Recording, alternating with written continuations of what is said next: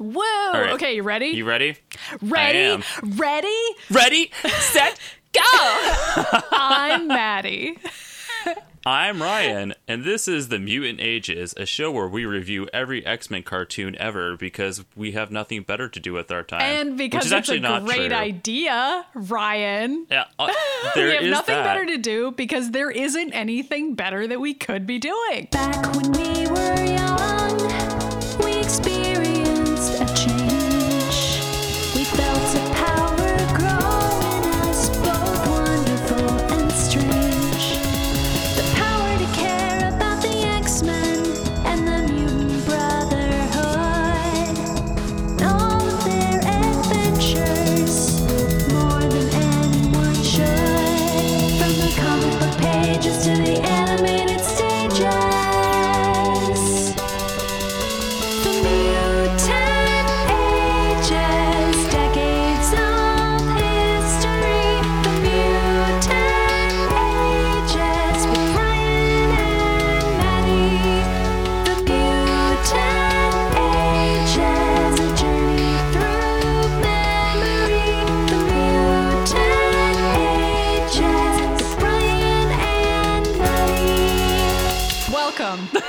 anyway, Welcome to our show. I probably just put in the theme song there. Okay, welcome. So this is a Wolverine centric episode. This is a It- this is an episode that's not about Wolverine playing sexy tag with his friends, but is about No, but Wolverine it is about feelings and being an Yeah. emotional human. It's Well, about an all of emotional them mutant. having feelings. My bad. He's not a Yeah, yeah. human. Did you just call him a human? You're fired. I'm fired Uh, from this show. So today we're reviewing uh, Night of the Sentinels Part Two, and this episode, I mean, Mm-hmm. This I've is always the second ever episode of the X Men animated and it's like- series.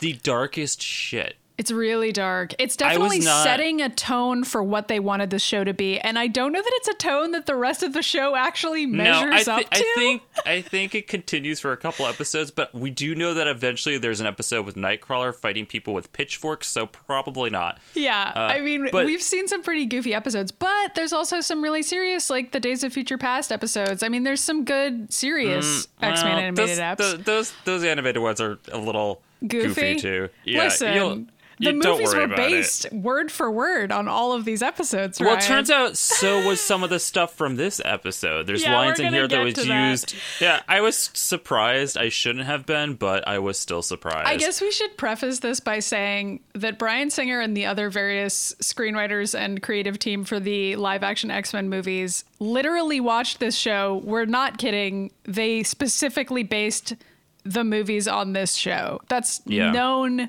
information. It's not something we're just making up because we're weirdos. It's like it- something they've openly discussed in interviews. And if you go back and watch the animated series, which we're obviously doing for this show, it's really weird to watch scenes that are just literally transcribed into you live would action. think, since it's such a widely respected show, that you Mm-hmm. would think that'd be really cool, like a cool idea to continue to keep translating this onto screen. But It it's like never really done perfectly well or anything like that. like they could have come up with their own ideas but anyway we'll get to that there's definitely a scene in this episode that is like a word for word thing that everyone will recognize But, anyway, yeah. so this episode is very dark, and I remember what happens in it. It wasn't one of my favorite episodes when I was a kid, but watching it now, I was like really sort of blown away about how ballsy it was. Yeah, I guess that's it's cool. It's it's definitely like a really intense thing to do for the second episode right out of the gate. And I had forgotten how soon each of these things happened.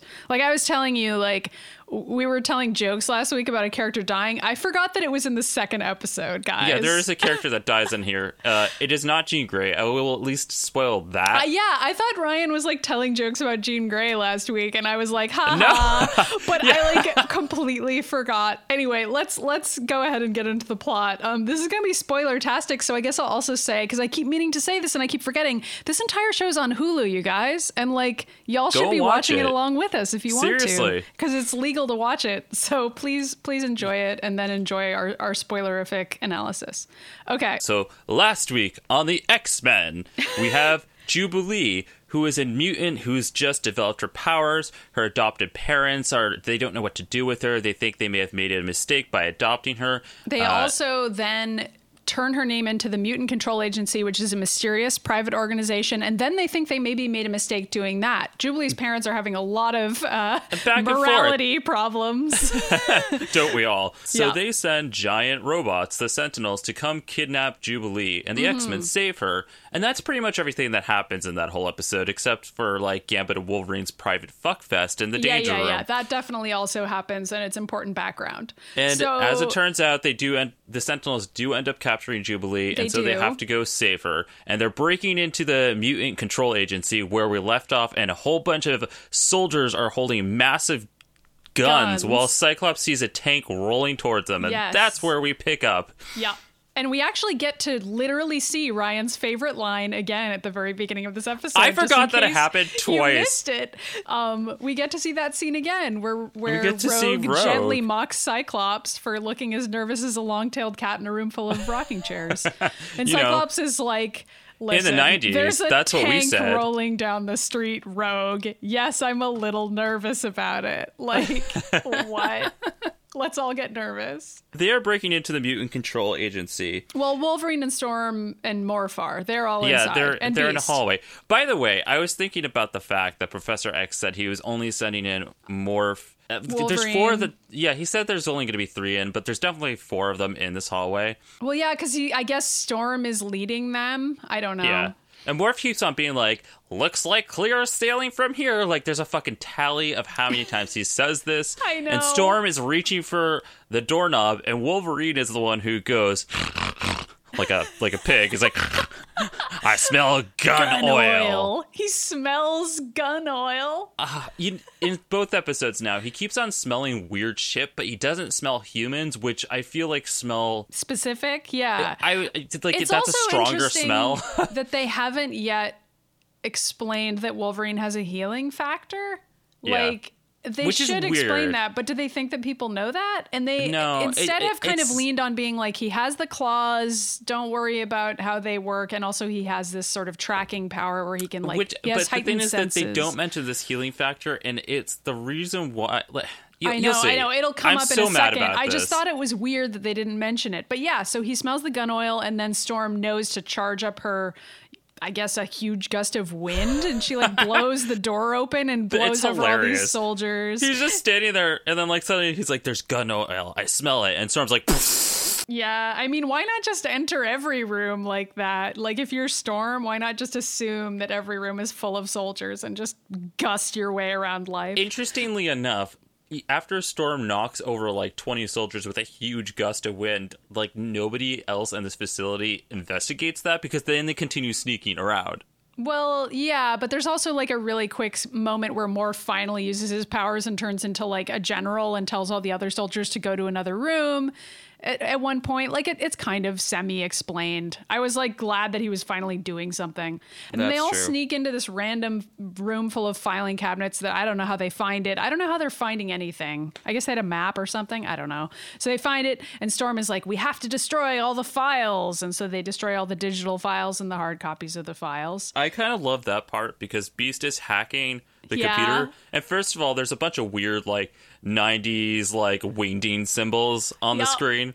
it's a great 90s computer and he's like quoting archimedes and like being a nerd I know. Well, classic Beast. I mean, he was reciting poetry before. And Uh-huh. then Storm is over at the filing cabinet trying to open it, and Wolverine's like, I got the key here. And he, like, cuts it his open. claw and he's like unlocked i thought that was funny Uh, meanwhile, outside, Cyclops and all of them are being attacked now by the humans. They're so trying to Cyclops derail the blows tank. up. Yeah, no, he like blows it up a with a laser optic blast. So Mm-hmm. after he blew up the tank with everyone in it, he turns to like Rogue. And he's like, "Remember, don't hurt the humans." I'm like, Cyclops, he just fucking blew up a tank. There were I people know. in there. And then Gambit's comeback to that that I wrote down was, "How about you tell them not to harm us?" Which I is love like that. Creepy foreshadowing for the fact that the X Men are about to have a really rough fight for the entire Yeah. rest of this episode. I liked that line too because the X Men are like fucked. They're really I could- outnumbered. one of the things I love about this episode actually is that they're outnumbered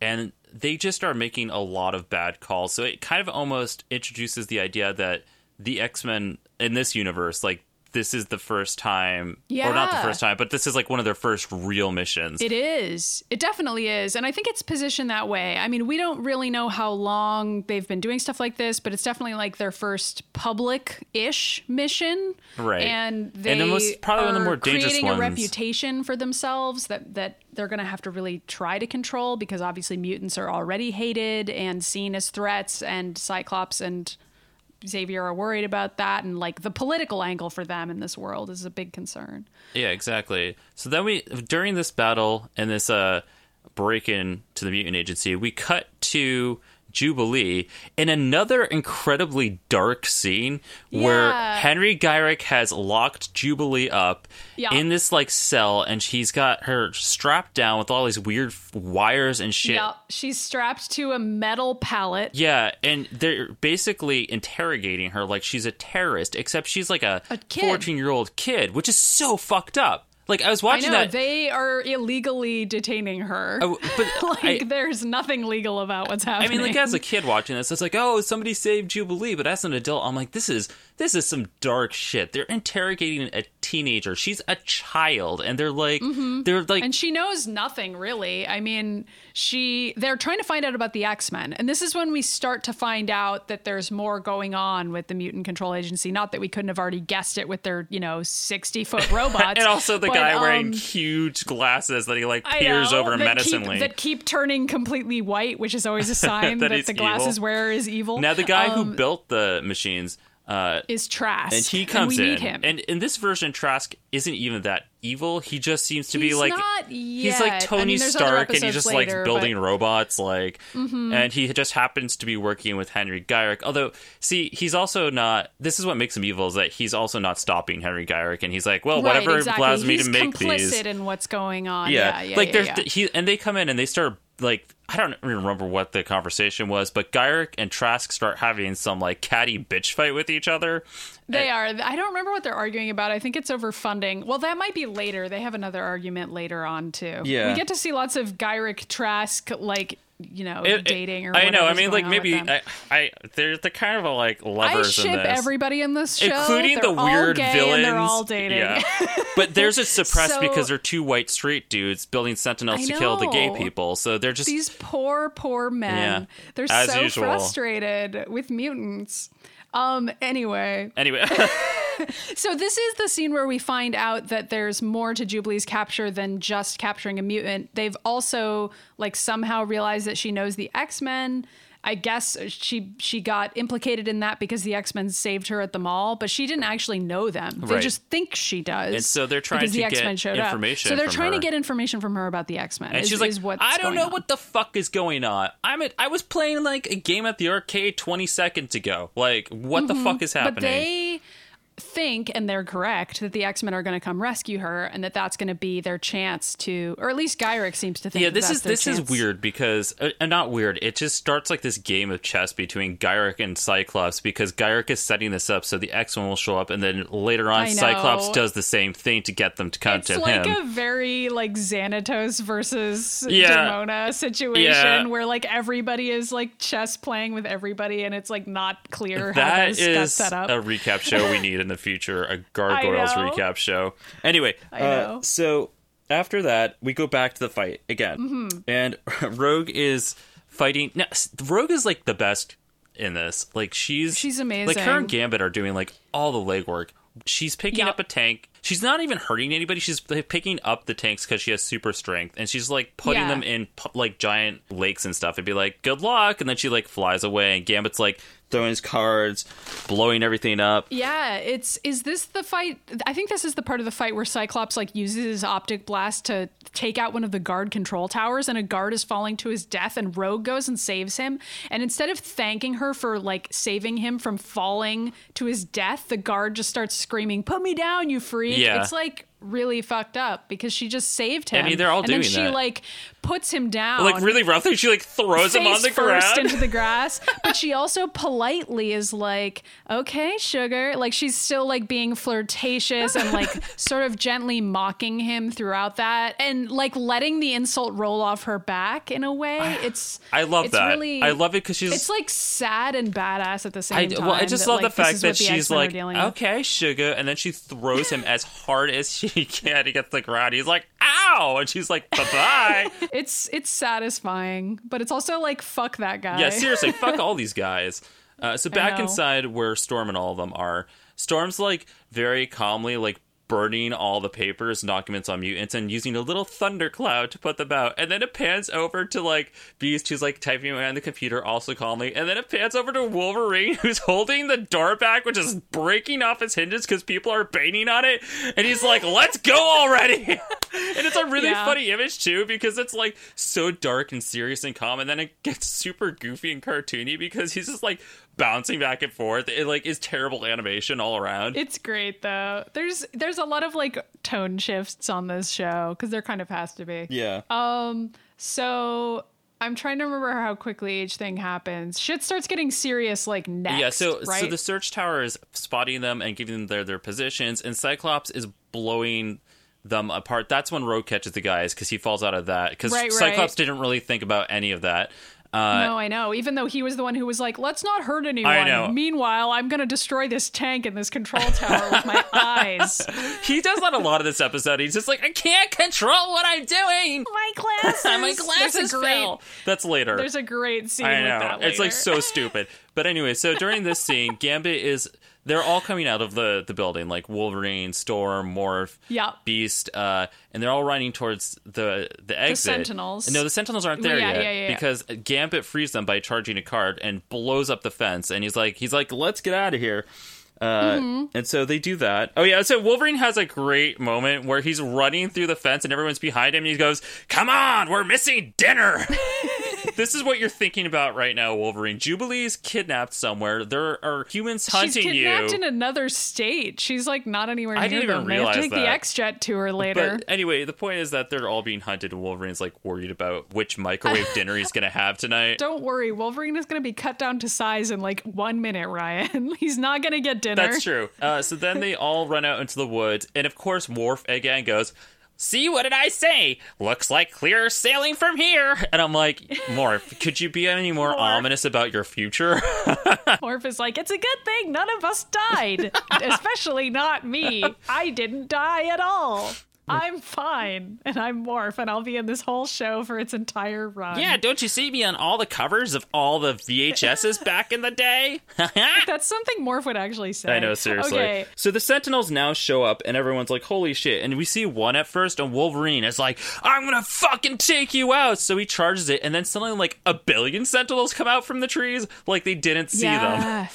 Like a lot of Sentinels show up very quickly, and Wolverine tries to take them on all at once. And then this is sort of weird because, again, Wolverine has a healing factor, so like he should be okay. Yeah. But for whatever reason, Morph leaps in front. Well, we don't even of a blast We don't even know that at first because we see right. we see them all well, running We kind in. of see. We see it later in like a flashback. yeah, so but, yeah. we see that Morph is going after Wolverine, and this is the start of everybody tries to say Wolverine. And I'm like, stop it, guys. He can kill, be killed, and come back to life. He's gonna be okay. None of else, nobody else can do that unless a rogue steals his powers. I know, which she, it's really she sort of does. strange. But so anyway, uh, we get a shot of them racing towards the Sentinel, and then it goes back to Jean and Professor trying to run the mission from Cerebro, and Jean just screams. And she falls. Right. to the ground, and Charles Xavier's just sitting there. I don't know, like fucking dicking around on his iPhone. I have yeah, no he's idea. not doing jack shit, honestly. He's Jean like- is apparently running the mission, He's and, just- and Xavier's just fucking He's chilling. like doing shots of whiskey, and he's like, "It's really great that this chair can hover." Like, and so like Jean is just wildly screaming, classic Jean, and fainting. and Xavier being, turns like, around really and he's dramatic. like, "Jean, whatever is the matter?" And Jean's like, "Can't you feel that?" It's Morph. He's gone. And Xavier's like, picks up Cerebro and puts it on his head. And he's like, I can't feel anything. I feel all the X Men except for Morph. This is actually like a pretty freaky scene. I mean, much as I'm happy to make fun of Xavier at all Yeah. times, I thought that pacing wise, yeah, that it was, very good. dark because they're both like, they're not saying he's dead, but they're both like, both being like, he's gone. Like, and I don't think they even understand if he's dead or not because I don't think any of either of them had experienced Cerebro in that kind of way. Uh, so. But I think they know, and I think like since it's a kids show, this is like a clever way of sort of getting that across or starting to get it across. Like, oh wait, what happened to him? Right, right. So, is he dead? so then everything fades out, and we see the Blackbird landing. And this is this is when I was uh, getting a little emotional watching a fucking children's show. Again, it's like Steven Universe all over again. God, Uh, yeah. and so we see all the X Men exiting the Blackbird, and we see Rogue and Gambit, and they're they, they just look really sad. Like Rogue's not crying, but she's definitely like she has this awful look of dread on her face. She feels you can see that they look terrible. We go into Mm-hmm. the the Blackbird, and we see everybody leave there, and Storm wa- waits until they leave, and then she just breaks down crying. yeah. And then so they're they're all leaving sadly. And the Cyclops is standing there like, I don't know, fixing his glasses, and Wolverine comes over and he's like, Cyclops! And he just comes over punches him. Yeah, as hard as he possibly can in his gut. And Wolverine goes, If that ever happens again, these are coming out. And he like breaks out his claws. Yeah. And Cyclops is like, you know, he's he's defending himself. And he's like, you know, I had to do what I had to do. And Wolverine's like, yeah, fuck you! And like charges off crying. Yeah. And then Jean, But we, this is before we've seen all the flashbacks, right? So we don't yet know Yeah. why Wolverine is mad at Cyclops specifically. I can't remember. now exact- here's the thing: is that they don't; those X Men don't even know that Morph is dead yet.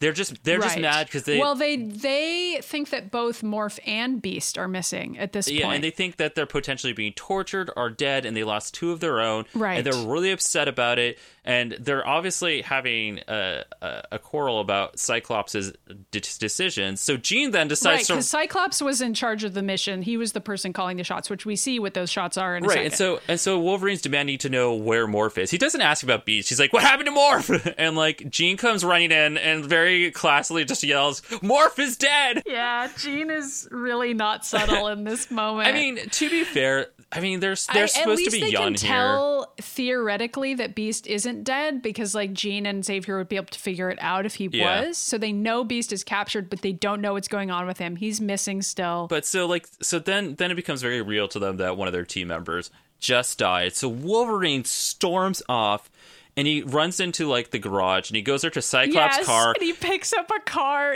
I guess it's Cyclops' it's car. Cyclops' car. Rips off yeah, the top I love of it. He just like cuts. I don't even know. He doesn't even have super strength, but he cuts it off with his claws, and then he rips it off somehow and just throws it aside and jumps in. And Jean comes running in. And he's like, "Tell Cyclops I made him a new convertible." And Jean's is like, Yeah. "It's not his fault, Wolverine." And then he just like basically flips her off and drives away. And Jean goes, and I love this line. Jean goes, "It's not your fault either." I know, and she's like crying. Everyone's crying in this episode. I mean, it's really intense. It's considering that Jean did nothing in the last episode. I like that she got a lot of good one-liners here. she does, like screaming "Morph's dead." That's my favorite Jean line in this entire show. I am Morph's dead. Yeah. Uh, so It's a great quality show. No, I'm just kidding. It's actually a good No, but- I actually really liked all the writing in this episode. I do too. And so as Wolverine is driving, we get a flashback to what actually happened, which is a little weird. I guess they had to do it because I- I don't know. I think it's. Oh, do you mean it's weird to do this in flashbacks? I actually thought it was kind of I, interesting. I do too, but like I, I was trying to figure out why they did that, and it's not because like they were trying to avoid an on-screen death, because then they do a flashback and show it anyway. So like they do show it, and they sh- literally say Morph is dead, Like, multiple times. Although they only say it once, but yeah, I don't Uh, know. so- I don't know if they had rules about so that. so the sentinels are like blasting down at them and morph sees it coming and morph pushes wolverine out of the way and just gets obliterated because because he's like a shapeshifter He doesn't have any healing factor at all. He has no armor. He has no way to protect himself from a blast like that. It's like bizarre that he jumps in I, front of I it. agree and also it's strange because they don't explain any of morph's powers but morph is a shapeshifter and unlike mystique his like molecules are completely unstable so this was just a dangerous move for him to do all around so he just was like fucking vaporized or whatever I, I, I thought it was weird they did that because Wolverine can heal. Well, I mean, narratively, it's it's clear why they did it, and like we can get into this at the end when we're talking about Morph's backstory. But like, since he was a character that like hadn't been used for a while, they and they just needed a character they could kill off. Yeah. I think. No, that's- like that's they what wanted somebody to die. But what's weird is that Morph sacrifices himself for Wolverine specifically. Like, why not any other character that doesn't have a healing right, factor? right, right. And Wolverine, it, like, clearly cares a lot more about Morph in this than he does about Beast. He did an episode ago. No, yeah, well, yeah, that too. really but that's because he was too busy putting his dick in Gambit and be like, "Let's play poker, bug. Get it? I'm gonna poke you." Snicked. But like in this, he's like, Morph's my boyfriend now, and I'm sad. And it's like it's cute, but it's also like, geez, Wolverine, Wolverine is just dating like every man and woman in the X Mansion. They're they're all dating I Wolverine. mean, I get it. I, I've mean, I do seen too. Like his type of dude is hard to come by. Uh, I mean, he's all gruff and sexy Plus, and like a biker, but also like super liberal and like you know Yeah, bisexual. I mean, so Wolverine, call us. yeah, seriously, call me Wolverine. Um, so Anyway, back to this episode. yeah, so so meanwhile we have Gambit and Rogue, and Gambit stays Rogue because she almost gets knocked out. So he like catches her, Mm-hmm. and then they're chasing him, and she picks him up. She's like, "No, we gotta fly out of here." And so yeah, this is still in the flashback to the fight that just yeah, happened. yeah. By the way, Yeah, This is still the flashback to the fight that we cut away from and cut back to repeatedly. Mm-hmm. Uh, well, Wolverine is driving in a car by himself and crying Yeah. on a ledge yeah, and just being and listening to some like disturbed. Yup. So Yep, yep, yep. So so I love that Gambit and Rogue are saving each other because it sets up their I thought dynamic. it was cute. It sets up it sets up their sort of will they won't they situation, which is like pretty prevalent on Right. the And then another thing that I like about this is that Cyclops is doing a terrible job at calling his shots, and they're clearly outnumbered, getting like trampled by all these Sentinels. And Storm goes, Cyclops, Mm-hmm. you got to call them back. Like this is th- we're gonna die. Like you have to get us all out of here, Cyc. Like she's and he's like, Yeah. yeah, I guess you're right, Storm. And Storm's like, why am I not leading? Why am I not in charge? Why is this idiot in charge of everything? um, so then Cyclops is like, okay, retreat, everybody, we have to leave now. Except for and Wolverine, Wolverine. is like, we're not leaving without Morph and Beast. well, he's also like the X Men don't cut and run. Yep, he doesn't want to He's leave. like, I'm gonna go deal with them myself. You Mm-hmm. can't save them, but I can. And so he charges off, and Cyclops is like, I don't want you to throw your life away, boyfriend Wolverine. He's got a healing factor. he can't throw his life away. That's why I'm like, why is this line here? And then so Rogue's like, don't worry, I'll stop him. So she like takes off her glove and just like knocks him out with like her yeah, she she touches Wolverine's bicep gently and knocks him But out. But now Rogue has the healing factor, so she could go in, and she has super strength. So really, they should have just sent Rogue in at that point and just resolved all that. But I I in Cyclops' defense, and I can't believe I'm defending him because he's an idiot, but in his defense, if Wolverine had gone in, there's a possibility he could have been captured. So his life would be thrown away in the sense that he might end up just a pawn of the mutant control agency again. Yeah. And obviously he's already like experienced that life with Weapon X and he doesn't want to be in a situation again That's- where he's captured and he's being experimented That on. is fair. That is a way that his life could be thrown away that doesn't involve him dying. Yeah. And it is the thing that Cyclops is trying to prevent because really they are outnumbered. And if Wolverine goes back by himself, there's like a gazillion Sentinels over there. They're just going to capture Yeah. him. Like he can only he can only fight so long. That's a good point. That Cyclops would think about that kind of thing. I mean, it's not made clear in the episode, but I think I think that if they'd like had time to explain things a little better, that's maybe what they were going for. But it could have been a little better written. Well, yeah, but also 20 minutes to do or less in an episode is hard. So Absolutely. And I think it's like trying to just establish this is one of their first serious public missions where there's going to be big fallout and deaths and like Cyclops doesn't really know how to lead yet. And the his arc on the show is going to be like figuring that out and maybe sucking at it also. So next, this is this is weird. The the next three shots are like all the fuck all over the place. So first we have Wolverine sitting on a rock on a ledge crying about Morph, and he's like, "I'll avenge you, my boyfriend number five hundred sixty-two." You're just as important to me as the other 561 boyfriends and girlfriends I have. There's some like melodramatic music playing in the background. His eyeliner's running. I actually really liked all of the music in this episode. Like, I, I did too. just as a sidebar, I, I like specifically wrote down that I really enjoyed the the background musical stings that they wrote for the show. Anyway, keep going. Um, so then after that, we have a shot of Beast crying, and he's I know this this scene made me really sad. because Beast is like he goes he's like uh, he's being knocked out and he's crying and he's like he's been kidnapped. yeah and he's crying and he's like I'm kidnapped I'm locked in a cell and he goes he's gone Morph's gone so he's crying because he saw like I think he's the only one that actually saw Morph Saw get killed and then and then Yeah. seconds later got captured himself. Uh, and so then Gyrich walks in. He's like, "I want to ask you a few questions." And Beast is like, "Not now, Fuck you." not now." And Gyrich's like, "Well, it's your funeral." And Beast is like, "Yeah, get out of here. Get the fuck out of here." I actually really liked the setup of this shot too, because it starts out with you seeing Beast and you don't realize he's right side up and he's on the ceiling, and then the camera sort of spins around and you realize that he's actually upside down on the ceiling. And so it's like, oh, you're seeing things from Beast's perspective, and then you see things from Gyrich's perspective, and you see like Beast is this sort of foreign upside down thing. Yeah. It's neat. Yeah. It's like one of those animation things where I'm like, that's actually cool. There was a lot of cool things like that with it, this whole episode. Uh, and so then we cut to a very serious broadcast from the president, to which I screamed, "Holy shit! The president's a woman!" I was so happy about I- that. I mean, I remembered that, but then I like, like right now with what we're going through and have been going through I with all of our right? politics, This show's very unrealistic. I know. That's her Uh, voice you're doing, by the way. Uh, and so she is making a statement saying that a group of renegade mutants broke into a government control facility. They didn't specify that it's a mutant one because like that information isn't out there yet. I think that's what the next Mm-hmm. episode sort of highlights on.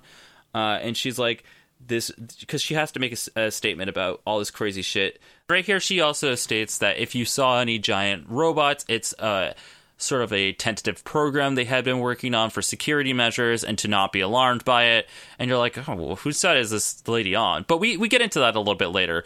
Uh, she's making Yeah, a but for the thing. moment, we don't know what to think, and it definitely doesn't sound like she's being sympathetic to mutants. it, it, it shows like Senator Kelly for a split second. He's like, "Here's my rebuttal." Like he's got to be Oh, like right, like with a presidential campa- campaign bullshit. Uh, there's certain senators and politicians that he reminded me of in that moment. I'm just not going to get into it right now. well, I think anybody who knows even a little teeny tiny bit about X Men knows that Senator Kelly is like the mega conservative, anti mutant senator of Right. you know canon. and as a kid watching this, like I didn't understand what a senator was. This is like I like politics that like I just did not understand until I was older and a teenager, and then again later as an adult. Like you, when you're watching Star Wars Clone Wars, and you really learn a lot about like the politics of that show, and you know Senator Amidala I mean, and all that. so show has really complicated politics because Yeah. there's like multiple planets. But this show is just trying to imitate our own government. I know. But as a kid, I was like, I don't understand any so, of this. so I mean, yeah same and like that's what i'm saying is that like it introduces like a lot of high politics in a children's Yeah. show uh, so you know like i didn't understand that as a kid but as an adult i was like really feeling those vibes this time around So we would react much the way Wolverine does in this next scene Right. by growling, "Somebody turn off that trash!" yeah yeah because it's, like, wolverine is in a bar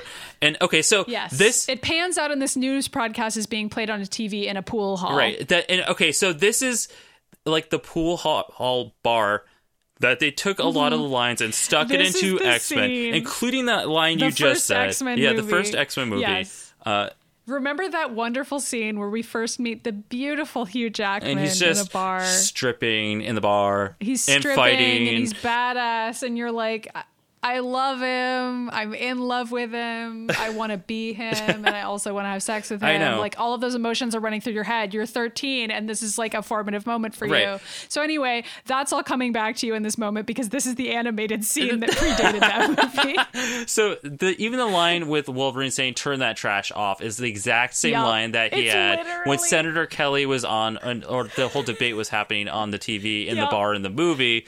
Except Rogue was there. Um, so that happened. But in this version, she is she is not there. But in this version, there's still like a bunch of like street toughs who are in the pool hall also, and who like say the corniest possible shit to Wolverine in this scene. Yeah. Like they make fun of his hair essentially. mean- like they don't know that he's a mutant, so they're just like calling him a mutt and they're calling him fur face and stuff. And I'm like. At first I was like, can they tell he's a mutant? So that's why they're being aggro with him, but they can't. And then all of a sudden he like bears his claws because he gets, you know, annoyed and can tell Yeah. they're picking a fight and just wants them to back off. And then the owner of the bar, or I think he's the owner, comes out with a bat and he's like, hey, we don't want your kind here. You're a mutant. And then like the real shit starts going down. Yeah, and then and then he also says, "Yeah, why don't you get out of your freak show?" Which is another line that was translated into that scene. Yes. Um, so classic. and I, I, I have classic a, lines. I have a note here that's like an all caps. I'm like, this is all in the first X Men movie. Yeah, even this entire premise of like Wolverine being in a bar.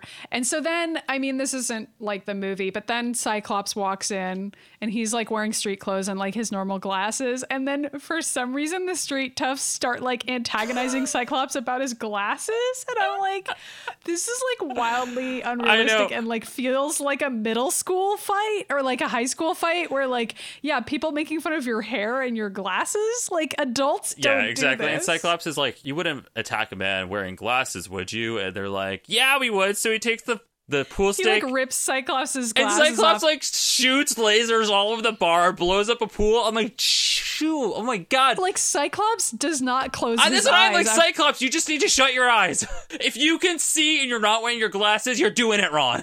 It's like really funny. Like Cyclops is like, whoa. He's like, my glasses. Whoa! Can't close my eyes except for when I blink. I can't, I can't remember if he actually like exclaims my glasses or if that's just something that you and I have said to ourselves I so think many he times. Eventually, but not in this particular instance because I probably would have written that down. Ryan and I make jokes about Cyclops accidentally losing his glasses pretty much every day of our lives. So like that's something that happens in this scene, I Yeah. guess. And so the, it's so the guy goes, "Oh, put them back on. Put them back on." it's actually pretty funny, yeah. Uh, Cyclops and Wolverine go outside, and Cyclops uh, Wolverine's like, "I'm not talking to you unless you apologize." And Cyclops is like, "I'm not going to apologize for the the calls I make during a mission." Mm-hmm. And Wolverine's like, "Yeah, well, fuck you, buddy." And Cyclops is like, "Well, but what if I told you that we have a way to track where the Sentinels are going to get Jubilee?" And Wolverine's like, "Count me in, bub." Yeah, all of a sudden he's back on And- board. I know it's like Wolverine. Like he's there for the fight. He wants to fight. He wants to fight for his his fellow comrades and X Men and like the people he cares about.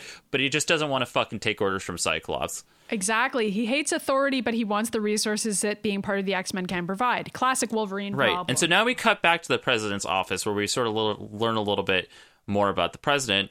And Henry Gyrich walks in, and she's like using like a stairmaster, which is hilarious. yeah, she's like doing her exercises while talking to him and taking Yeah, this meeting, yeah. which is pretty funny. And so he's like, blah, blah, blah, blah, blah. I don't care what he says. It's fucking Henry Gyrich. And like, the president is like, first, I wanted to congratulate you on the success of your Sentinel program. Now I want you to, or not the Sentinel program, but the the Mutant Control Agency program. Uh, but now I want you to shut it down. Uh, she's like, she's Yeah. like, we're done. You need to stop. The end. And Gyrich is all pissy, and like this, I love this line.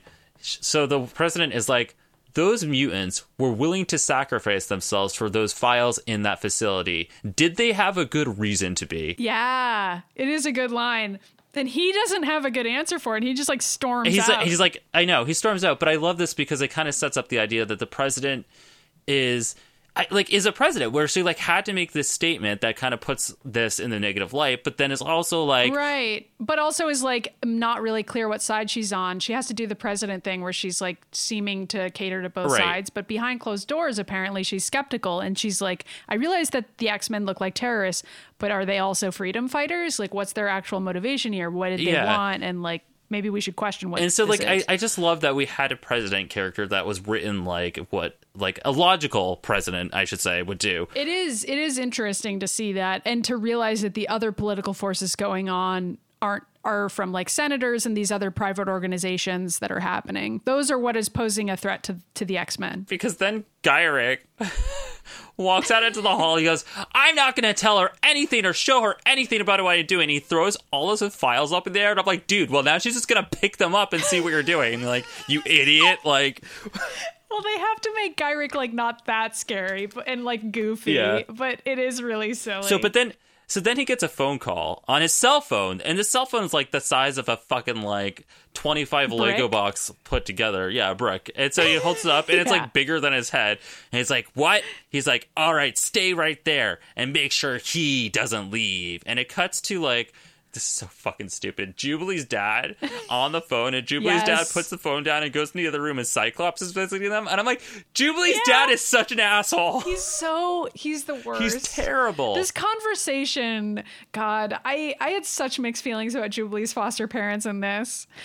I I don't know how you felt, but anyway, so Cyclops is just like hanging out, having a cup of juice with Jubilee's foster parents, and like trying to tell them about like the difference between the mutant control agency versus like Xavier's school, which he hasn't really introduced yet, but it comes later, Yeah. and he's kind of like, "You did the right thing by wanting to help her, but there's other better ways that she could be yeah, like not turning And- your daughter over to like mutant hunting robots. like they're gonna kill I mean, and not torture that they knew that, and they kind of admit that they're like, we didn't understand the robots would show up. Where did they come from? I mean, that's from? true. Like nobody in the world was expecting giant tower-sized robots to start clunking down the street. Like nobody knew that, uh, including the X Men. They thought they were helping, and they they fucked up. And at the end of this conversation, Cyclops says, "You just want to help her, and you have." And I was like, Cyclops, I know. I know that you're lying to Jubilee's dad to make him feel better because he feels really guilty. But No, like, that's not- I- They really didn't I don't think that's what it is. I think it's because Cyclops knew that he was going to call it in, and so he just was like waiting for him to do that, and so they can track the Sentinels and then find Jubilee. That's what I think it is. Oh, so like by I think this is all like in- Cyclops' strategy. Yeah, like because he knew if he went there, then they would probably contact the person who took her in the Oh first my place. god, this is another Xanatos situation. It really it? is. And so, and Jubilee's dad's like, you know, you don't understand. You need to get out of here. I just called them, and Cyclops is like, I know. Tips glasses, blows them up, shoots down the house. No, that's not what happens. But JK. uh, so he goes outside, and all the Sentinels are right there, and like Cyclops immediately like blows off its arm, and then the Sentinel. Uh, after getting his only cool one liner possibly ever, and it's like still a terrible Okay, one. no, it's so where the- stupid because the Sentinel is like surrender mutant, and Cyclops goes, "Of course." Not. I was like twelve. Oh my god. It's like fucking Wayne's World over here. Okay. So the Sentinel blasts off, and the neighbor downstairs that's standing next to the Sentinel just goes, ah! well, it has to be kind of funny, even though it's really scary. So Cyclops hops in the X jet, Yeah, and, and- he follows the Sentinel, who has been like slightly wounded, I guess, by his blast, and the Sentinel's like It's flying going back to along. Mm-hmm. home base to be repaired, which I guess is where in Detroit. Is that what you said? I, it's in Detroit. I don't know why. I don't understand where we are, but for some reason, at some point, it said that Jubilee was in Detroit, and I was like, "That's so far away." I, Like, yeah, I know, and I also love that Sentinel's like blowing away across the entire United States. yeah. I have some questions. I'm sorry. Like, what? I if a giant robot and like a weird giant ship flew across the United States, don't you think a bunch of people would have fucking saw that and be like, "Why the fuck is there like a transformer and like this crazy space alien jet flying through the air?" Yeah, and like, do they have permission from the army to be flying Yeah. those? Like, didn't the president just shut down this program? Like, what's going on? Like they went from New York to Detroit, and that's a really long way. So like I, I mean, had some the questions same there. could be said of the X jet, right? I mean, how is Cyclops getting permission to fly the X jet everywhere that he takes well, it? because Like, normally Storm puts it in stealth mode, but in this case they're not. It's just fucking maybe it's stupid. supposed to be. We're we're hung up on this, and it really doesn't matter. Okay, Well, I- so this, this, the this is like you being like, who's paying for the damages of the mall? I would like to know.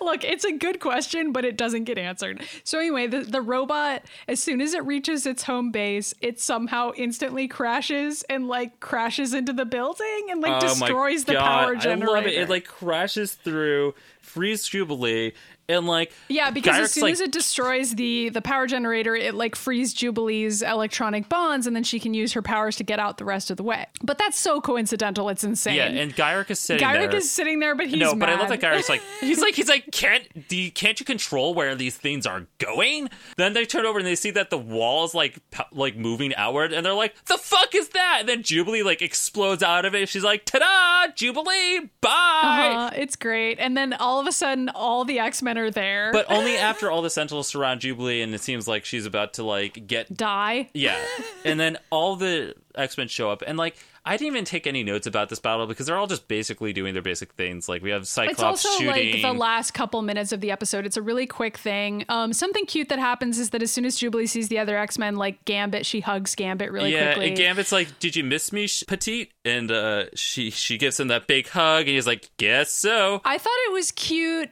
because I mean, this is about to get solidified in the next scene, but sort of indicates that Jubilee finally has a family, which before Yeah. now she hasn't really had one. Right, including her shitty foster parents that kept on getting her. What happens in the next killed. scene is she goes and says goodbye to her foster parents and is like, Xavier's Institute is going to be a better place for me. And, you know, I know you guys were trying to be great parents and you did a great job. And I'm like, Jubilee, they fucking didn't. They didn't. Oh no, I wrote that too. I was like, no. But meanwhile, I, I put a note here saying that like as soon as all the X Men busted in to take out the Sentinels, like Gyrich turns to Trask. He's like, "Come on, Trask, we gotta get out of here. We're gonna take the program overseas." Which, Yeah. which kind of sets That up is the an idea. important note. Yeah, that they get a get away, but b they're taking their Sentinel program because he knows that the president's gonna shut them down. And basically leaves their jobs illegally to go work on this project illegally overseas somewhere. Right. Which means that they're just going to be a private corporation that kills mutants? Like, where are they getting funding? It's Which the I Umbrella think Trask Corporation. actually points out at one point. I don't remember when they get into their little fight, but Trask is like, we're losing all of our money. And Gyrich is like, shut up.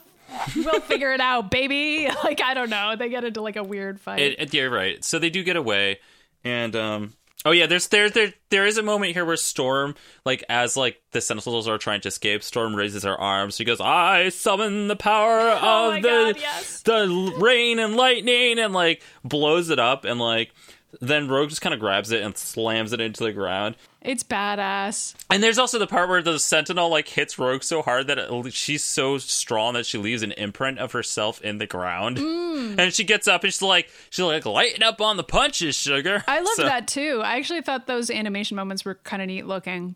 Oh, it- That's this- all in the final fight. the the fight ends with Wolverine decapitating the final Sentinel while screaming, "This one's for you, Morph!" and Yeah. like slices off the Sentinel's head. that was like moment number billion when I was like, are Wolverine and Morph boyfriends? Like, what's happening? Like, why is Wolverine so. When it when it first came out, I remember people saying that then because like when I was a kid, people were like, "Whoa, are like Wolverine and Morph dating? Like, what's it happening?" seems that way. I mean, I realize we have a segment on our show where we discuss that exact issue and we can get to it later, but it, it seemed pretty gay. Anyway. so anyway, Jubilee joins the X Mansion, and our final shot is Cyclops seeing Jubilee ringing the doorbell and being welcomed in. And Cyclops is sad upstairs still because like all this shit that just went down were like was majorly fucked up for children to be watching. By the way. Uh, and he's sitting there looking morose, and Jean's looking out the window, and she turns back to Cyclops, and Cyclops is like, Jean, do you think I did the right thing back there? And Jean doesn't say yes or no. She goes, You did what you had to do which is like sort of fucked up that Jean's like she's like I I can't say I don't know if I agree with you or don't agree with you and I also mean, like I feel like that's kind of the right thing to say, though, because he's basically becoming a leader, and that means that he's going to have to make some unpopular decisions, and it's not really Jean's call. No. like she's not going to be there in the field, and if she, call, she's she's not supposed to be like weighing in. It's kind of fucked up, but like if Cyclops is the leader, and for the moment he is, Yeah. um, And- that's but- how that goes. but I think it's I think this is one of those moments too where it was like Jean gets some good lines in here. She doesn't get to do much, but when she talks, she does get like some of the best lines in the episode. And it's established like way later that Jean is like one of the most powerful X Men. Yeah. Period. Yeah. So, but this is before anyone watching knows that, so they probably just think Jean is like Cyclops' dumb girlfriend, as far as anybody knows. But we know better. We and do, We know we that do. Jean is going to be badass later. Uh, and so that's where the episode ends. Is Cyclops being sad that their their teammate was killed. Beast is still kidnapped, by the way. That Yes. was not resolved because that carries Beast into is the still next kidnapped, episode. and that's just going to continue. Yeah. That's going to keep being a plot point. So get ready for that, folks. so so, so let's get into politics.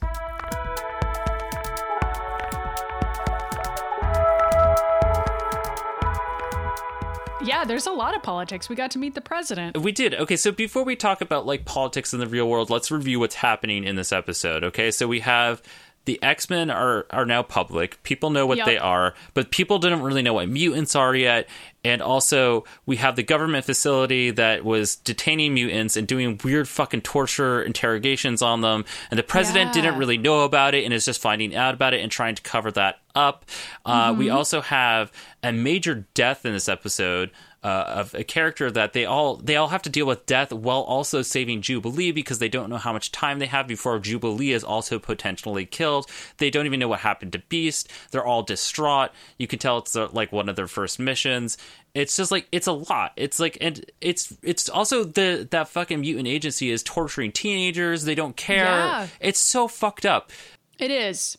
It's a really, really dark episode if you actually look at what happens in it, which Yeah. as a kid, I wouldn't have thought about any of these things. I, I would have been like, this is a pretty slow episode. Like it's it doesn't feel But that that's way. and that's what I remember because I remember thinking that the first few episodes of this show, especially the episode two, I was always like so bored by it. But now in watching it again now, and I've seen these a lot recently, where I just like turn it on in the background. But like sitting here taking the notes, I'm like, this is really, this is really, really good. Like it's good writing. It's dark writing. It's kind of it kind of sets up like those same um, feelings I get when I watch like things like Steven Universe, where like they make it very clear that like you know like yeah, the, the situation with the gems is a lot more serious than Steven realizes, but you Right. kind of see it through Steven's or more eyes. specifically you can compare it to like legend of korra now where they're all like Right. people can die things are really fucked up politics are really fucked up you have to figure out where you stand and that you know these characters are figuring it out a long time alongside with you i like i like using current cartoons yeah, to make or it like easier I don't know, Clone Wars and Star Wars Rebels do this stuff slowly too, where they have a character who starts out very young and then they get older slowly, and Yeah. in that time we see more and more serious things happening. This show, however, is starting out really serious by having it like a character that you just met and liked. I mean, Morph is like very funny and charming in this. Yeah. and he dies immediately. Right, and, and I, I think his loss is about that. felt. They give him like a lot of good moments, and he's pretty memorable. I think the fact that they're dealing with death on a show, a show, is like a, it's it's a big deal, and I think it's something that we did not appreciate back then or really look at in review and been like, wow, we did it. There's this TV show that featured an on-screen death, and like you saw the Mm, X and Men. all the characters crying, Yeah. like openly grieving, and not shaming one another for grieving over their teammate, and and being like, "How should we deal with this?" Right, and so it's sort of like it, it's like a sort of a, pol- a political statement, both on like uh, being at war because they can't stop. Like they're they're grieving their teammate, and they also have to go save Jubilee, and they don't know how much time they have, so they're at war, and they like they it's like the, the war continues, but it's also that they're like rebels, and which like like they know willingly going into this that like the stakes are really high and that since we are rebels like freedom fighters uh, that are fighting for uh, mutant rights and for ourselves uh, you know there's one of us could die and that we all have to sort of like acknowledge like that every time we go on the field we could die but it's never been a reality for them until this first moment when one of them does die uh, Yeah, and it's and tough they also all seem very young here. Like they all seem like maybe twenty years old. Like in terms of how they're interacting with each other and talking. I mean, they have other. to at least like, be over 21 because Wolverine's at a bar. You're right, but they seem very young, which I thought was kind of cool because I know that they're going to grow up over the course of this show and we're going to sort of see that. But like, it's just kind of neat to see them be like not know what they're doing, but Yeah. like ha- be really powerful at the same time. Right. I don't know. That's nothing to do with politics. It's just a cool thing about the show. right and, uh, and also i mean for anybody that I, i'm not going to spoil exactly what happens but um, uh, star wars rogue one that happened which is about rebels and freedom fighters is uh, like the death count is high in that because they all know they're like we like we're willing to sacrifice ourselves to Yeah. make things better for everyone else to like make our point our stance uh, to get just this one little data chip that will give us the upper hand like that's what it reminds me of where it's like they're on they're breaking into the mutant uh, control agency and they're just, they're destroying the data to, to save hundreds or possibly thousands, we don't know how many mutants. Like that's what they're doing it and, for. and they're well aware that they could die in that situation and i think that might have been the weird conversation that charles and xavier and cyclops were trying to have in the last episode that was not explained at all where oh, do you think maybe Xavier was implying that he knows everyone could die? Yeah, I think that might have been, and I think Cyclops did too, because he's like, I don't like this idea, and Charles is like, don't say it because this is what we're gonna do, and it's a scary reality if you're gonna be like that, if you're gonna be a vigilante, if, or even right now politically, because it's really a huge. We have so many protests going on right now. Uh, yeah, and, it's it's like very tricky to know like what kinds of personal sacrifices right, and some and some make. fucked up stuff has happened. Uh, like not just now, it's always been this way too in other countries and anything like that, where like there's a big protest happening, and the people can turn against you so fast and they don't even care like but that's like the risk the x-men are taking to make things better for everyone else you know like it's Yeah, and I mean it's it's the risk that freedom fighters take everywhere that Yeah. they exist is is to just be like, well, we believe in our cause. And it's also like really tricky because you have to kind of weigh those options. And in this episode they didn't really get into that, but they did get into something that does concern like real life activists or freedom fighters everywhere, which is how do you decide who's in charge and how do you deal with taking orders when you're like part of an independent organization that doesn't really answer to any other authority? And Right. like, obviously, you know, activist groups have to worry about that on like a very small scale, but like Cyclops having to worry about like how to deal with somebody like Wolverine who clearly hates authority as all activists do. Yeah, of and course. like doesn't want to listen. Um but s- they still need him and Wolverine still needs the resources the, the X-Men provide. Right. And like how are they going to have figure it out? They have to work together even though they really don't like each other. I know, and And, don't it's- agree politically in some ways on like how to approach these things, how Right, much I mean- violence to use. Like Wolverine wants to fucking kill people, but like there's a lot of like violence versus non-violence situations. and there's also too. like the whole thing where like we're not going to hurt the people that are trying to hurt us but obviously not all the x-men agree with that because like Yeah, yeah, yeah. because gambit's I kind mean, of like because remember gambit's like yeah but can you tell them not to hurt us? Because we're going to we're not going to hurt them but like they're going to try and kill us.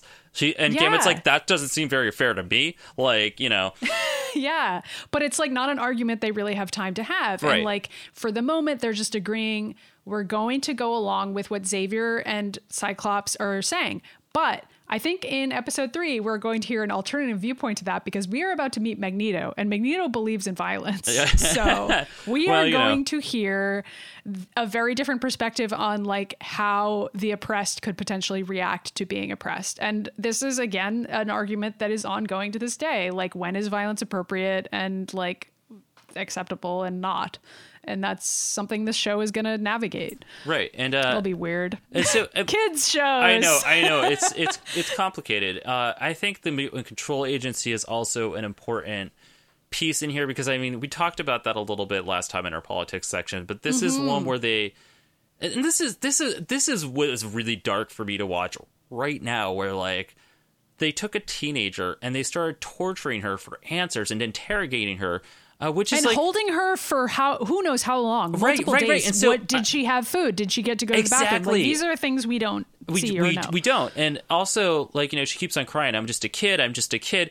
and like it just resonated so loud with uh like i I- i mean this was written in the 90s but right now like think about Yeah, like kids getting detained by police or shot by police. I mean, I think about that stuff. well I th- i'm when thinking I more watch- about like the immigration policies that have come up and like how there are people being held over including like a child that was like like their parents were the child was taken from the parents at some point because the child wasn't allowed to be there but the child was like two and it was like really fucked up at some point. Like that's a thing that happened in the real world. Um, it also reminds me a lot of uh, what was i to say? Um, Well, I mean, there's a lot of like potential parallels. I mean, like laws surrounding how we can hold and treat terrorists have changed a lot Yeah. to the Patriot Act, and I mean, those laws have gotten increasingly fucked up. Like, uh, it could potentially be legal to just kind of keep Beast in a cell forever and like never. No one would ever know. It- it's just it's just so fucked up. It's like fucked up on many levels, and it just kind of shows in this episode that the government is doing like shady shit to protect the people. But like in this case, they picked a teenager that's a mutant and also not white, which is fucked Yeah. up, and then tortured her to get like information out of her. Like, and that's and that's just resign. That that's that that it was too it was too close to home watching that right now and like i can't imagine how it was when they were making a commentary on things in the 80s uh because things were fucked I up then too Back then, I think it was more of a commentary on like Reagan and Bush senior stuff and like the civil rights movement and, and gay rights movements. and the other thing that I, I did want to comment upon is that we had we got to see senators and presidents doing their jobs in a very realistic way Yeah, that was cool too, especially for like a kids show where it's like a lot of you know, goofball stuff is happening that's very Yeah, I know. unrealistic. I know. Like Wolverine's holding Like- a, a door shut that's like bouncing around. Like yeah, and like Gyrich throwing his papers in the air and like throwing little tantrums. Storm is doing uh, s'mores over like a pile of burning papers. You know, like I mean, it's a pretty goofy show, but they still managed to work in some realistic, potentially realistic ways that things could happen. Yeah. I, so overall, this episode, like I and I, I was messaging you a couple nights ago when I was doing my recap of it and taking notes. And I was like, "Yo, this is like." We're gonna be doing the show, and our show is normally goofy, but there's not a lot of jokes I can make here because the show is this. This episode is This is a really so sad dark. episode. I was This like, I was having emotions watching it, and I was like, I mean, it's fast too, and it's like, you know, I like it when a kids show, especially a cartoon, can sort of invoke those feelings, and you know, like things like Steven Universe and Legend of Korra can do that now, but this is something that they were trying to do back then. I don't think it was done as well as either of those other shows, but um, No, but it's still like an early predecessor and like a very famous cartoon. I Right. mean, there's a reason why people still give a shit about X Men the animated series, and and why it got turned into a live action film. yeah, yeah. So, so that's I don't know. Do you have any more commentary on politics? Uh no. I I think we've really like gotten heavier than we ever have before in our politics section. And, Jesus. and Magneto's not even there yet. like, I, I feel like this podcast is going to become like a secret mutant recruitment like Yeah. activism show. If you and people join are the gonna be like, what did I sign up for? Yeah. And at the end of each show, we'll be like, if you want to Oh join the shit! X Can we make posters that's like the "You Can Do It" posters, but it's like fucking Rogue, and she's like flexing her muscles, and then like next to her is like, and she's like punching a sentinel. yeah, yeah, like, yeah, yeah. yeah. We can make those. And then we That have can like be, that can Beast be like how we reciting poetry that nobody knows anything about. I love Beast. He's like barely in this episode, but I like love him in this show. I know, I know. really enjoy him. All right. Anyway, So get ready, guys. It's time for Who's That X Men? All right, so uh, we're doing Morph today. because we'll never see him again. Uh, well, you know that's not true. But like by that time, there's going to be so many characters being introduced because I think Mister Sinister is there. Mr. Sinister always shows up with like ten other. Mr. Sinister, I can't wait until we do that. when that Mr. spotlight. Sinister is there, you're gonna all be having to deal with me being obsessed with Mr. Sinister, and I'm like alone in this. Like, You're not alone. I'm with you. yeah, Katie's but with you. I was gonna say it's because I converted all my best friends into being Mr. Sinister fans, but I don't think people normally are. I think you've So- converted all of your friends into being X Men fans. That's too. true, but that's that is a good conversion to make. Mm-hmm. So today we're going to talk about uh, Morph, and uh, this was uh, this was a little bit harder for me because I don't like I've I've read a lot of comics and I've read comics with Morph in them and his later version when he Right, actually took on that name, but like he But he he got retired for a really long time before this episode came out, which is why they chose because him. Because he was killed in the comics like way way way way earlier on. Like i think it was either in the 70s or early 80s i think it was i think it was like that long ago and yeah, he, so they- he it was, like long ages dead ago, and he hadn't he hadn't been brought back. I mean, it's comics; people Right. get br- brought back all the time or rebooted or whatever, and he hadn't been. So they, at least from what I read, for legal reasons, they could basically do whatever they wanted with the character in the animated version of the show. Yeah. and that was why they chose that character was because they like they made up a version of him for this show where he like has this personality and like they could allow him to was, do whatever. Not that different from the original incarnation of him. But they still, the point was basically that they were able to just like do whatever they wanted and also kill him off without having to answer as much to Right. like other writers or worry about his backstory. Right, Because okay. it would never come up. so, fun fact, since we're talking about the show, his name was changed to Morph for the show, the show, but originally his name was, Was uh, Changeling, right? Yeah, and they had Yeah. to change that because at that point, uh, Beast Boy from Teen Titans was originally called Changeling, fave. and then they changed it to Beast Boy. So then nobody had the name Changeling for a while. uh, but so his real name is Kevin Sidney, uh, and I talked about this a little bit earlier. But he's a shapeshifter. But unlike Mystique, uh, who's the famous shapeshifter of the X Men universe, Who is going to be on this show eventually? yeah, I mean we haven't even gotten there yet.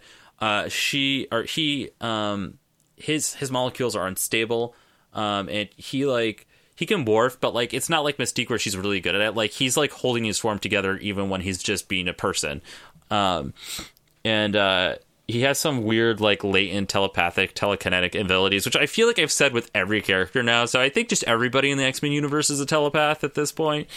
Well, I don't know if he does on this show, but yeah. Um, but he started off as an adversary of the X Men. He was part of this uh, weird. This is so. This is like how fucking weird shit was in comics sometimes. But he was part of like this like team that was called the Factor Three, and it was led by this alien that looked like an octopus, and they were evil mutants. And also Banshee was on that team. Like Banshee, like the actual character Banshee that becomes an X Men is like famous. Um, he was part of that uh, as well, and um, this this alien group was trying to trigger World War Three to happen. I mean, who isn't these days? I mean, I feel like we're already there, even in the X Men universe. Like, I, I don't really know what the idea of that was going to do, but uh, but they obviously didn't want everybody to die, so the three members of the Factor Three quickly changed sides and joined the X Men. Um, and then after they fought and killed the the alien dude, his name being the Mutant Master, the Mutant Master, Master, Master. I think it's a great name. Yeah, perfect. Uh, he joined the X Men, and he told.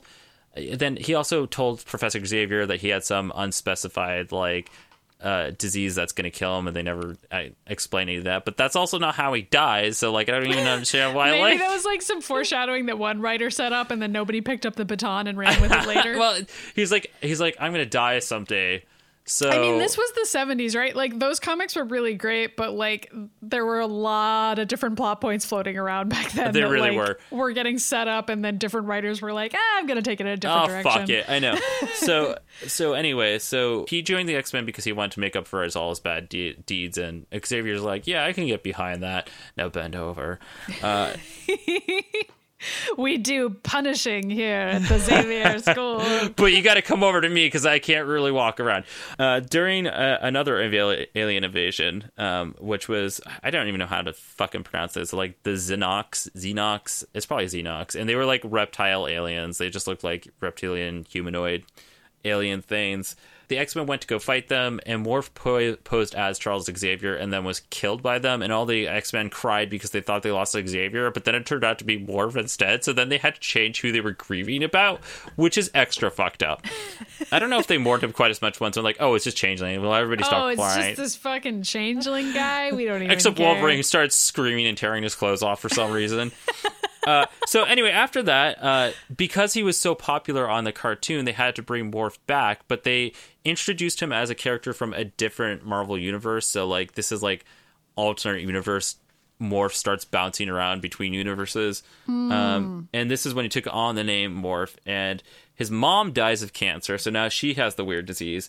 And he tried to cheer his dad up about everything that happened, but he, his dad just got depressed and sent him to boarding school, which sent him to the X Men.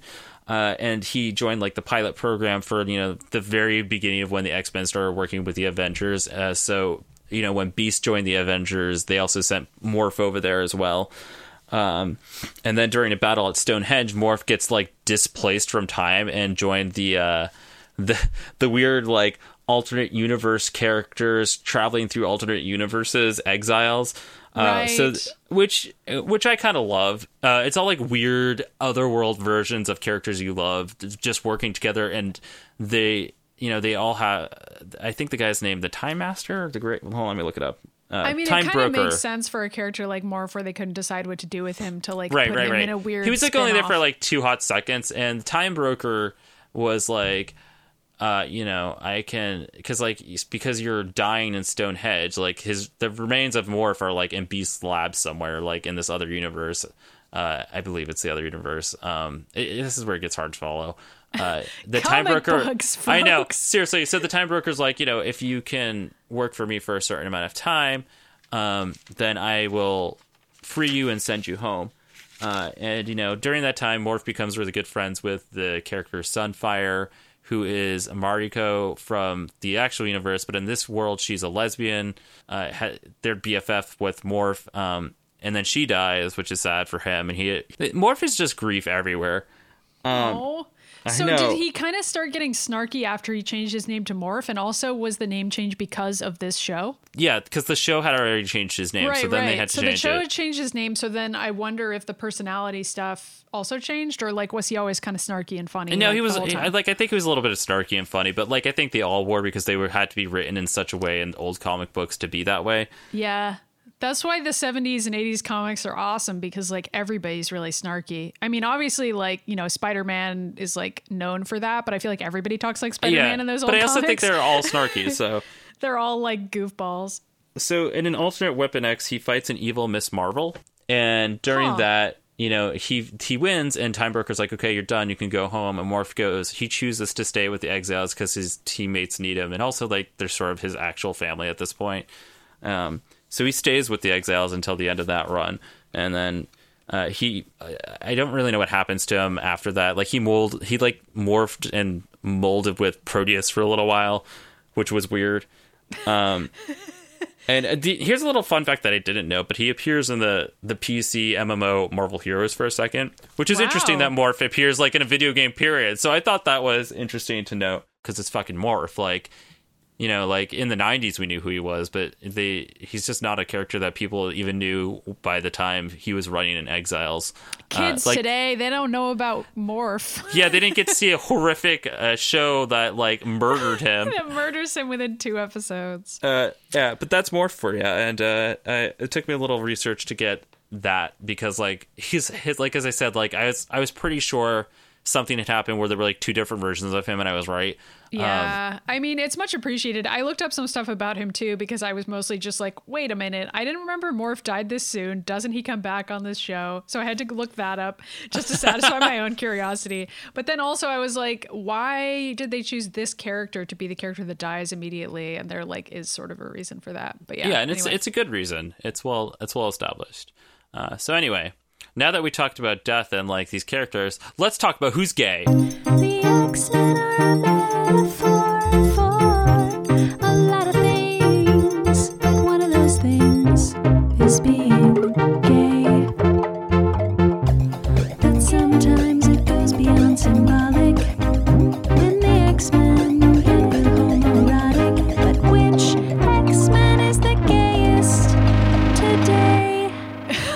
About who was inappropriately mourning Morph's death the most in this episode.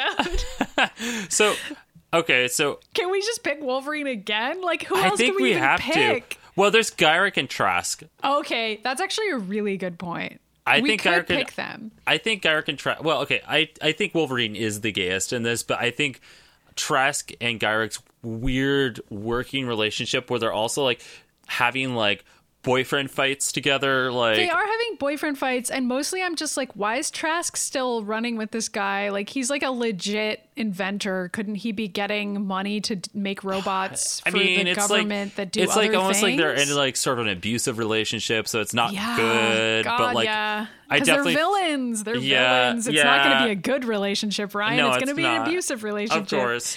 Uh, so I definitely felt that way, especially in taking notes of this time around. I was like, wow, these two are like all like they're gonna go run away to a private island together so they can build robots. yeah, robots. like Trask is really giving up everything for Gyrich in this episode when you think about it. Like I mean- he's like, you know what? Yeah, I'd rather run away overseas with you and keep making these death robots than just live a normal life. like I, wow, I mean, dude. I get it. Like I've written, you know, that I've written characters that are villains that are also like dating, and like one of them is like It's significantly fun- more evil than the other one. Idea. I mean, it's not good Yeah. in real life, folks. If you're dating somebody like Gyrich, I recommend Yeah, you don't leave. get get But- the fuck out. Like holy if shit! you're dating somebody Like, whose glasses periodically turn white, If you're dating somebody that tells you to build death robots to kill people, maybe get out of that relationship. I mean, if you can. But anyway, I I mean, I think it's like a fun fanfic prompt, and I like Right. I could I'm sure there's like Gyrich Trask fanfic out there, but also like, is there? Because I feel like we're I- the only you know, weirdos I was like was who- sitting there and be like, "Is there a Bodok fanfic out there?" And there is, and you don't want to go there. So okay. I don't know Anyway. why that was something that came up for you. Uh, okay, because because we were joking about it, and like I was like, "Well, let's look it up," and of course, the internet already had covered it several times. So. uh I guess I better look up some some Trask Gyrich fan fiction. I'm sure it's out there, Uh, but I- I don't think there's gonna be like But it- 150 it's probably going to be fucking them. weird, and there's like the Sentinels might be involved with it, and there might be like tentacles also, uh, like wire tentacles. There's just so much that you can do with those characters. It's All right, like anyway. th- then it becomes like a weird like Gundam Wing fun f- fanfics. Then they can also get Oh, into the wow. Mm-hmm, Sentinels. Like, yeah, if we're gonna go down that route, I mean, Gundam Wing is also pretty pretty rife with fanfic opportunities, but that's not what this show is about. Anyway, I think we've Mm. Well, thoroughly maybe covered for this you. Uh, topic. I mean, how many animated shows can we recap in this episode that we already we've already talked about Gargoyles, Star Wars, uh, Legend of Korra? Steven Legend Universe. of Korra, Steven Universe. Yeah, Quick, let's get can Thundercats in there. which He-Man, other shows we She-Ra. like? we talked about She-Ra last week. All right, We did. anyway, we're coming so- we're coming in on the end of this show. yeah, but 1st let's talk about Wolverine and his boyfriend Morph. Um, Oh, oh! I thought we were skipping that because we talked about Trask and Gyrich for so long. But we don't need- I think we can- I will give um, Trask and Gyrich the top prize this I week. did too. But Wolverine can get an honorable mention just Because- because, he's always really gay all the time, and, and also Morph like saved Wolverine, and I like know, like, so it's like maybe Morph is the gayest one. Like, was he secretly in love with Wolverine? We don't really ever get to That's, find I that mean, that's out. that, that's a good point too. Well, we get he comes back later, and Wolverine and Morph are still super gay in that too, and it's like it's almost like when your ex comes back and you're like, oh, like Mad, but you're also like, I'm still into them, and yeah, yeah, but like you're like you didn't even tell me you were alive. Like I thought you were dead. Like I, it's I don't know, it's weird. Uh, Well, but we'll like get that there does when come we get up. there and Uh, write the fanfics. we'll do. We'll take. I'm sure the internet has already done it because, like I said, in the '90s, people even then were like, "What the what the fuck's going on with Morph for Wolverine?" And I'm like, "Do do do do do do do butt sex, do I do don't do know. do do do I, I can't even imagine being gay. I'm a child. Yeah. Yeah. Well, okay, no, but that's not. I'm just sitting there and like my what I understood of like being into men just meant like butt sex everywhere, which is not what uh it's actually like. But that's like that's like how it is when you're a teenager. yeah. I mean, that's yeah. I, Uh, we could do a whole separate show that's just about like our misconceptions about like our all sex sexuality as children Yeah. and like being insecure about ourselves and like which X Men we wanted to bang. Well, I that's mean, still that's relevant. that's actually essentially what this show is. Yeah. Uh, so I, I do think Wolverine and Morph had something something going on there. Yeah, and- they had a they had a tryst of some kind that we may never know the full details of. Yeah, uh, absolutely. So that's that. Um, I'm gonna go ahead and give this rating uh, five out of five X's again. I really want to also. And then I was like, are we going to give five out of five X's to every episode? This can't happen. Like, there's No. got to be some fucking stupid episodes. Like, right? They're not all going to be this good. No, because the first one, prior to the X Men, we gave them like t- like a star and a half. Well, I, that was a different show. I just mean like X Men the animated series. Uh, no, be because I know pace. there's episodes later. Like I, I don't know. Like there's an episode where Wolverine reads from the Bible, and that does not get five X's. Okay, we recently watched that together. we will get there. That is far away, but there is an episode where Wolverine reads from the Bible, guys. So look forward to that. um, Uh, so I, but I do give this five X's because I, the last reason why we did that, we gave it five X's, is because uh, it, it set things up in a way that wasn't goofy. Like we, they got to establish the characters. there were some genuinely funny moments. Uh, Yeah, Um, and there was a lot of good lines. And in this, I'm giving it because I felt like it was good writing on how fucking terrifying the X Men universe actually is. Uh, because and I was and I and maybe and maybe I didn't cry or anything, but I definitely like got a little Welled moist up. in my Yeah. eyes when like Storm was crying and like all the X Men were crying and like you know Yeah. like it's sad like uh, It's really tough. I mean, I I just really liked the pacing of it. I liked the flashbacks. I liked some of the cool animation moments. I mean, there's still some weird animation on the show, but I think the way that well, shots are set up it is gets really worse cool. as it goes on.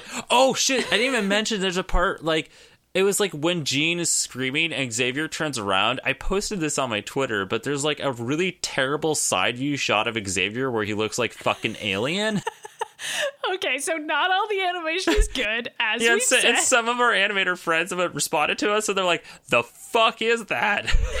Well, sometimes I think things are cool, like the part where Beast is in the cell and the camera spins yeah, around. no, I, I mean, I there's agree. some I cool think moments. I think there was some good animation in this, but uh, that was not one of them. Was Alien Professor Xavier? Maybe he's fucking. Oh shit, he's a Skrull. Maybe he's a xenomorph, or yeah, he's a Skrull. That's actually at least within Marvel. Everyone's a Skrull of Marvel. yep, especially Morph. yeah. no, he's just vaporized now. He's dust. wow, we did it. We did This it. was I think, a much shorter and more reasonably length episode. yeah, I, I hope the they get a little bit easier as we go along. Well, we didn't have to introduce 50 characters this time. we didn't. Everybody already knows who the X-Men are. It's all the same characters. So we're gonna we're gonna try to not waste everyone's time going forward. Oh my god, I know, but it, it is pretty great, and uh, especially since like the X Men have or all these TV series are gonna have multiple writers, so like you never know what's gonna be like weird and like convoluted, and then other times it's pretty straightforward. So Yeah, and I think it makes sense that like the pilot episodes would be really strong for something like this. I mean, obviously sometimes pilots are really hard. I don't know why I said that. I take it back. I, you know what? It's interesting is that the first episode like set up all these terrifying ideas, but it was super goofy. Where this, I felt like it was so much darker than the first episode, like so much darker, like such a different tone than episode one. yeah, but like still very clearly the same exact characters as before. It's just like now we're seeing them navigate something more serious. Yeah, Anyway, we've talked about this episode enough. I think so. Um, Thanks for listening, everybody. So we're on Twitter. Uh, I'm at MIDIMyers, and, Ryan's at I'm Ryan Pagella. And we also have a, a Twitter for our podcast, which is The Mutant Ages. And we have an email address. Have we gotten any fan mail, by the way? Not I yet. I I, I, was checking, so we don't have any for this time around. But guys, if you want to email us, email us We at the mutant totally- ages at totally gmail.com. read if you guys want a question prompt, you can tell us who you thought was the gayest in this. And also, you could tell us, do you think Morphin and Wolverine were dating? Because that is what we're curious about. That's something you could email us about, but you could also email us about just about anything to do with the X Men, and Yeah. we'd be happy to hear from you. Yeah, yeah, yeah, And you know- also, um, just like a quick shout out to everybody who gave us iTunes reviews. We have like a ton more iTunes reviews now, and they're so nice. And and now there's only one mean one, and it's all totally crowded out by like six nice ones. So that's super appreciated. Please leave more reviews. It's awesome. yeah, It's you know, also give like this if you're listening to this on SoundCloud, if you give it a little thumbs up, that's awesome too. Yeah, So- all of that stuff is how people find the show, and obviously, like share it with your friends if you like it, and yeah, it's much appreciated. And uh, the Mutant Ages is part of our main production team, Atomic Blue Productions. You can go to our website, but mostly we have a YouTube page where we post all of the stuff that we work on that's not podcast related. Yeah, basically, I have a feeling that if you like this show, then you're probably gonna like all the other stuff that Atomic Blue Productions makes. So you should probably check it out. And if you want to see us when we were 15 pretending to be X Men, that's up there too, and we react that to is it. on YouTube. It's it's like a mystery science theater reaction type to it, though. So go yeah, you don't that. have to just watch it straight. There's also like adult me and Ryan guiding you through it. Yeah, yeah. It's called Demon, by the way, if you want to look for it. All right. I'm, I don't have anything else I'm going to plug right here, but please, you know, email us, uh, tweet at us, and tell us how you're liking the show. Yeah, it's awesome to hear from you guys, and thanks for listening. Yeah. Okay. All right. We don't have like a X Men sign off. I know. Why we really need have one. Wait, what would be an X Men sign off? It would be something ridiculous. Mutant alarm. Just kidding. Mutant alarm. we should have a segment on this show that's mutant alarm, but don't oh, ask me no. what it would be. Hold on. Okay. What, uh, hi guys, this is Ryan. I'm back, and I have a a, a question prompt for you. What should our, our sign out be for the X Men show that we are doing right now? Because we can't think of one because we're not that great. So It should be something to do with mutants or just Yeah. like calling all mutants or something fun. I'll think Yeah. of something. I mean, the one for Let's Watch Two Movies is terrible, so I bet we can do better than that. uh, you mean the one where you just announced the title? yes. Mutant Ages. Ages. Okay, I'm cutting all of this out. The mutant ages,